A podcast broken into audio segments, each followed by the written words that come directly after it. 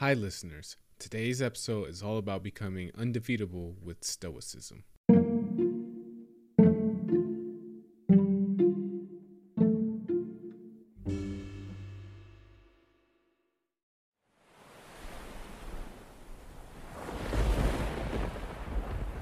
In the city of Cyprus in 300 BC, there lived a very wealthy trader called Zeno. While on a voyage from Phoenicia to Piraeus, his boat sank along with all of his cargo. Because of that single event, an event that was entirely out of Zeno's or anyone's control, this very wealthy man suddenly became poor in an instant. Imagine you were Zeno. How would you react to your entire life's work getting flushed down the drain by the sheer force of nature? What is the proper reaction? Would you be angry, sad? Would you feel life has cheated you? For most of us, these would all be normal reactions. But not for Zeno, the father of Stoicism. One small change lasts an eternity, and one small reframing of your mindset can cascade into larger and more impactful changes later down the line. The core of Stoicism is the very definition of acceptance and indifference, after reading the works of Socrates and other great philosophers, Zeno created and taught Stoicism. According to Zeno, although we don't have much control over what happens to us, we do have control of how it affects us, and we must use this control to great effect. Rather than crying over spilled milk, or in this case, drowned goods, Zeno focused on maintaining his composure over the situation, remaining calm and neutral, despite his predicament. Today, People inadvertently view Stoics as people who cannot be broken, people who don't often linger to the emotional extremes, going through things like fits of rage or bouts of anxiety. But the original idea behind Stoicism was much more than that. Rather than just a way to describe people who are unemotional, Stoicism was a way to view, describe, and understand the world. It was a way of life, and that way of life has lasted for centuries. Stoic philosophy can be applied to situations today the same way it was applied thousands of years ago, and its benefits are just as impactful. Stoicism allows us to process these negative emotions from negative experiences and turn them into the thoughts that give us a unique perspective of the world.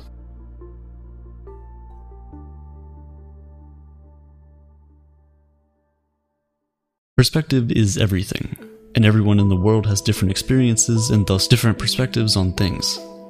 Since the Stoics gathered, discussed, and taught philosophy in a public place, their general philosophy was widely known. They believed that the Stoic principles could greatly benefit anyone and everyone, and so it didn't make sense for them to hide that knowledge behind the four walls of a school or of the palace courtyards. As a result, everyone from slave to emperor could learn and become a Stoic. And they did. Some of the world's most notable Stoics include Epictetus, which translates to acquired, as he was once owned as a slave, Seneca, who was a well renowned statesman, and Marcus Aurelius, a Roman emperor and one of the most powerful men to have ever lived. The early Stoics practiced what they preached, avoiding all forms of segregation and leading the fight against inequality. They even invented the word cosmopolitan, which literally means citizen of the world. When people hear that word now, we think of cities like New York, Toronto, Dubai, and London because of how diverse they are. This was the type of unity and togetherness that the Stoics preached, even at a time when it wasn't popular, women were allowed to freely learn about Stoicism and become Stoics themselves. So, why do so many people adopt Stoicism as a way of life? In a world full of unexpected turns of events, our emotions can tend to get in the way of things. In reality, we don't really get sad because bad things happen to us, we get sad because unexpected bad things happen to us. Rain is a good thing, it helps to water our plants, provides water for livestock, and keeps the temperature cool and humid. But the truth is, when that dark cloud catches you outside without an umbrella, it's never a good experience. So why don't we start crying once it starts to rain? It's because although the situation is bad, we've learned to expect rain. It's something that is unavoidable. We can't control the weather. Although it sucks, the rain passes and the light returns. Stoicism teaches us that, in the same way, we should expect that everything bad that can happen will happen. Picture the worst outcome, and be content knowing it could happen. One of the Stoic exercises is known as voluntary discomfort, an exercise aimed at increasing feelings of gratitude. Sleep on the floor of your kitchen, taking cold showers when you normally take hot ones, eat nothing but potatoes for a few days, things like this. This exercise helps you to understand that no matter how hard it gets, you'll still survive and potentially thrive if your mindset is right. By being able to withstand these uncomfortable situations, we indirectly prepare our mental for future misfortunes. With the current state of the world where advertisements are constantly being shoved down our throats, we're made to believe that if we don't have the next best thing, look a certain way, or make a certain amount of money, that we will never be happy. This message is more important now than ever. We enter the world not knowing much of anything. We grow up being taught things at home, in school, and by observing the world for ourselves. The thing is, a lot of times, all three of these sources of knowledge teach us in different ways. The question is do we need to internalize all of this knowledge? If we do, we could unknowingly be setting unrealistic expectations for our lives, leaving us ultimately disappointed and unsatisfied in the end. That's no way to live. We should instead focus on improving ourselves, for ourselves. We should do things for ourselves and only for that reason. Attaching any external hope or secondary attachments to the actions we take almost always lead to disappointment. Most of the time, we end up trying to fulfill that emptiness with external things, blowing all your money on a fancy car, a house, or even starting a family. Sometimes we do all of these things for their external value and not their internal value. But Stoicism teaches that if you approach life this way, you place your happiness in the hands of external forces, forces that can always fail. Cars almost always break down, natural disasters wipe away entire cities, and divorce rates climb higher and higher each year. But even the free things in life come at a cost the cost of space, both physical and mental. As Seneca once wrote, learning to live with less will create space in your life for the things that truly matter to you. Instead, we must place our happiness on our intrinsic value as humans and on nothing we have or can physically acquire. We must choose to do our best to keep a cool head, regardless of what life throws at us. Because regardless of what it is we want, at the end of the day, we don't have any control over the majority of things that happen to us, but we do have all the control over how we react to those things. That is the dichotomy of control, the most important principle in Stoic philosophy. Stoics teach that we must learn to separate what we control from what we cannot control. We need to determine our value not from things we can't control, but from the things we can. Striving towards goals is a good trait, but breaking down when those things don't go your way is, in a Stoic's point of view, useless. Making YouTube videos is, well, a lot easier than being a Roman emperor, but it can still prove to be challenging sometimes. First, you must form your idea, which takes forever. Then research that idea, scrap it because it sucks, start over, script the video, create the video, edit it, make the title, thumbnail, and everything else before you hit upload. Everything up until the point where you click upload is all up to you. However, once you click that upload button, the power shifts to the YouTube algorithm. Still, a lot of people judge the success of their YouTube channel or Instagram account based on how many views and subscribers or followers they have, metrics of which, for the most part, are beyond your control. Stoics teach that instead, you should judge the success of your work based on the amount of effort you put in, and not on the outcome of your external hopes.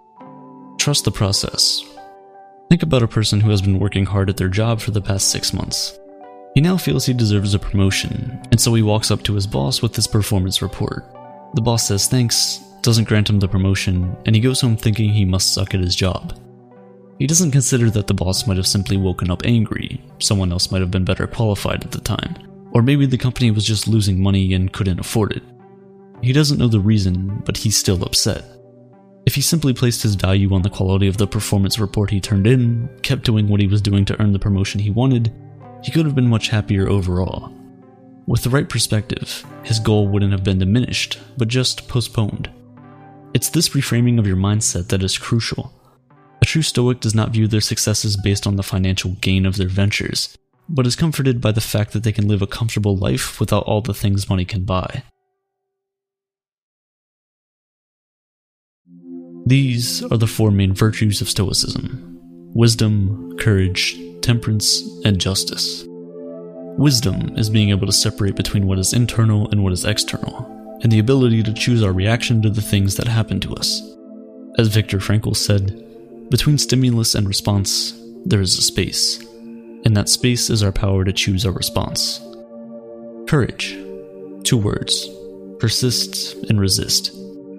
Temperance, or moderation, is what I just did there, doing more with less, saying more with fewer words. While Jeff Bezos and Elon Musk are fighting at the top of the Forbes list, Stoics believe that the limit of wealth should simply be having what is essential and then having what is enough. Justice is the most important of all the virtues. It instructs that no one should do harm to another because we were all born for each other, to do good to one another, and not to ourselves. Nelson Mandela was one of the most famous African leaders in the world. While he was fighting against apartheid, he got sentenced to life imprisonment, where he stayed for 27 years before finally being released. When he was released from prison, he was elected president of South Africa, and thus, many people thought he was going to brutally punish all the people that had anything to do with apartheid or his imprisonment. But of course, he did not. Throughout his time in prison, Mandela read the works of Marcus Aurelius and learned many of the core values of Stoicism, all of which he practiced throughout his life. Instead of calling for the heads of the wrongdoers, Nelson Mandela urged his people to instead seek the opposite to relax and rebuild. He stressed that the past was now beyond their control, and that the only thing they could do was find a way to move forward and build a better nation. This is the way of the Stoic. In modern day medicine, Stoicism is at the core of procedures like rational emotive behavioral therapy and logotherapy. REBT helps patients to identify negative thought patterns that might be causing emotional and behavioral issues. It allows you to challenge the reasoning behind all these negative thoughts with logic, and when you realize that many of them are unfounded, you can then replace them with more productive and healthier beliefs. Logotherapy, on the other hand, is based on the Stoic principle that humans are driven by purpose. Even in the darkest of situations, we can fill our lives with meaning and happiness by simply finding out what that purpose is. As many of us know, though, this is easier said than done. It's a process, much like everything else. We have to rewire the way we think, out with the old, in with the new. To fix our problems with happiness, we must practice self worth. By redirecting our definition of value to the things that we can control, we can stop getting fixated on the things we cannot control, and overall, we can lead a much happier and more fulfilling life. Stoicism helps us steer through past and present storms into calmer and more peaceful waters. And if our ship sinks and we all drown, we can take peace in the fact that we lived a good life, albeit not as long as we had hoped. Because remember, everything has an end.